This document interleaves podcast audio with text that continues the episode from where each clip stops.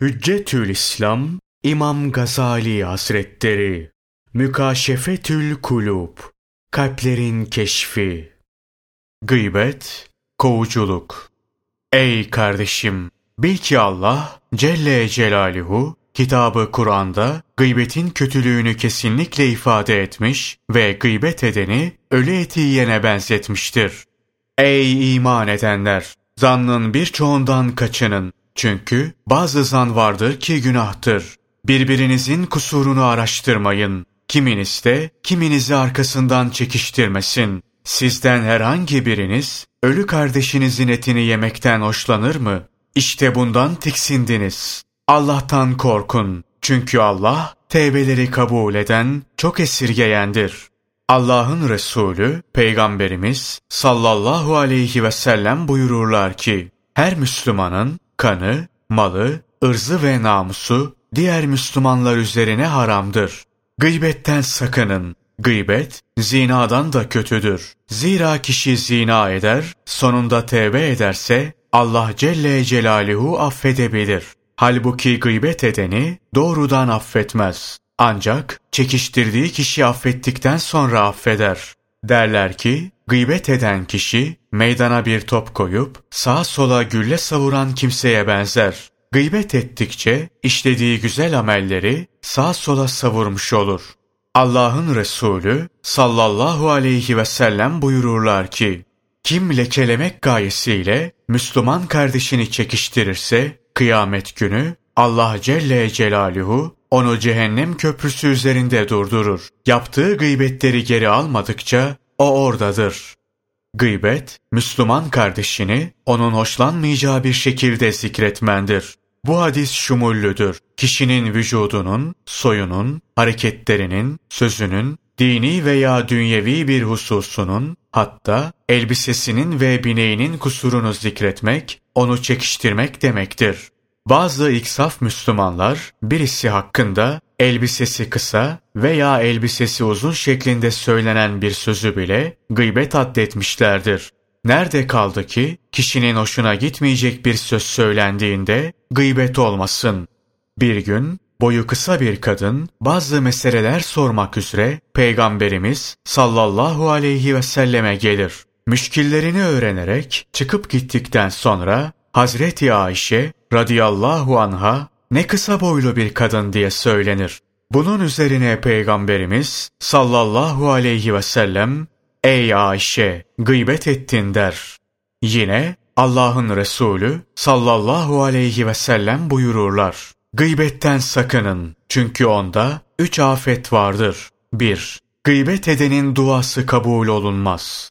2. Yaptığı hayrat kabul edilmez. 3. Gıybet edenin üzerinde günahlar birikir. Peygamberimiz sallallahu aleyhi ve sellem nemimenin yani ondan ona söz götürmenin kötülüğü hakkında şöyle buyurdular. Kıyamet günü insanların en şeriri iki yüzlü olandır. Bu iki yüzlü buna gelir başka türlü söyler, ona gider başka türlü söyler. Kim dünyada böyle iki yüzlü olursa kıyamet günü onun ateşten iki dili olur. Ona gidip bir türlü, buna gelip bir iki türlü laf edip bozgunculuk yapanlar cennete girmez. Anlatırlar ki Ebu Leys Buhari hacca giderken cebine iki lira para kor ve kendi kendine şöyle şart koşar. Eğer Mekke yolunda giderken veya gelirken birisi hakkında gıybet edersem bu iki lirayı tasadduk edeceğim. Mekke'ye gider ve döner. Fakat iki lira cebindedir. Soranlara şu cevabı verir. Yüz defa zina etmem, bir defa gıybet etmemden daha iyidir.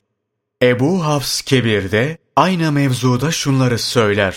Bir Ramazan oruç tutmamak, birisini çekiştirmekten daha iyidir. Ve ilave eder.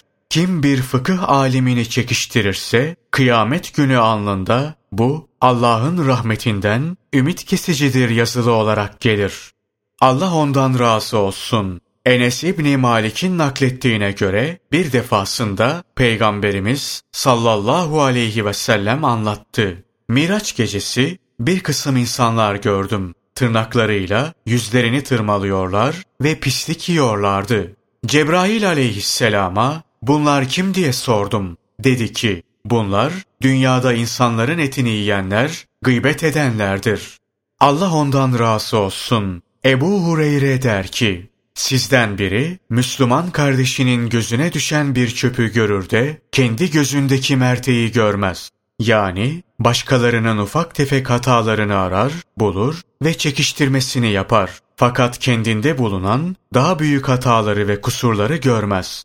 Rivayet edilir ki Selman-ı Farisi Hazretleri Hazreti Ebu Bekir ve Hazreti Ömer'le beraber bir seferde bulunuyor ve onlara yemek hazırlıyordu. Bir ara bir yere kondular. Fakat yiyecek bir şeyleri yoktu. Hazreti Ebu Bekir'le Hazreti Ömer, Peygamber sallallahu aleyhi ve sellemin yanında eğer yiyecek bir şey varsa alması için Selman'ı gönderdiler. Fakat orada da yiyecek bulunmadığı için Selman-ı Farisi Hazretleri eli boş geri geldi. O zaman Hazreti Ebu Bekir'le Hazreti Ömer, eğer Selman su almak üzere bir kuyuya girse kuyunun suyu kurur dediler.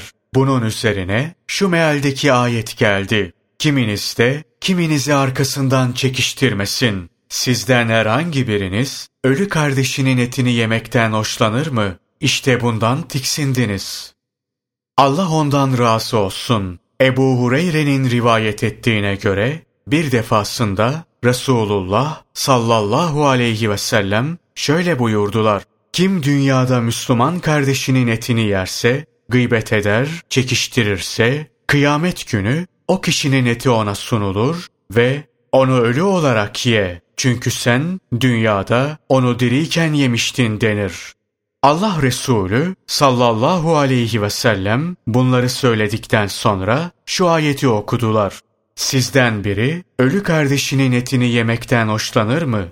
Cabir İbni Abdullah, Peygamberimiz sallallahu aleyhi ve sellem zamanında yapılan herhangi bir gıybetin kokusunun duyulduğunu söyler. Bu o zamanda gıybet az olduğu içindir. Halbuki zamanımızda gıybet çoğalmış, burunlar gıybetle dolmuştur ve kokusu temyiz olunamamaktadır. Bu hal, debagatçılar çarşısına giren bir adamın haline benzer ki, şiddetli pis kokudan orada kısa bir müddet dahi duramaz. Halbuki debagatçılar orada yerler, içerler de hiç tiksinmezler. Bu pis koku onların burnunu rahatsız etmez. Çünkü pis koku burunlarına iyice dolmuştur. İşte günümüzde gıybet meselesi de böyledir. Şanı yüce olan Allah Celle Celaluhu buyurur ki, İnsanları arkadan çekiştiren ve kaş göz işaretleriyle alay eden her kişinin vay haline. Bir defasında Allah'ın Resulü sallallahu aleyhi ve sellem ashabından bir topluluğa hitaben şöyle buyurdular. Gıybetten sakının. Çünkü gıybet zinadan daha kötüdür. Ashab sordu. Ey Allah'ın Resulü, gıybet zinadan nasıl daha kötü olur? Resul aleyhisselam buyurdular. Zina eden kişi tevbe eder, bir daha yapmazsa Allah Celle Celaluhu tevbesini kabul ederek affedebilir. Halbuki gıybet edeni hakkında gıybet ettiği kişi affetmedikçe Allah Celle Celaluhu onu affetmez. Gıybet edenin yaptığı bu gıybetten ötürü nadim olması, Allah Celle Celaluhu'nun hakkından kurtulmak için tevbe etmesi ve yine çekiştirdiği kişinin hakkından da kurtulmak için ondan helallik dilemesi vaciptir. Gıybet edene düşen odur ki, daha gıybet ettiği meclisten kalkmadan ve yaptığı çekiştirme, çekiştirdiği kişinin kulağına gitmeden tevbe istiğfar etsin. Çünkü yapılan gıybet, çekiştirilen kişinin kulağına varmadan tevbe istiğfar edilirse affedilir.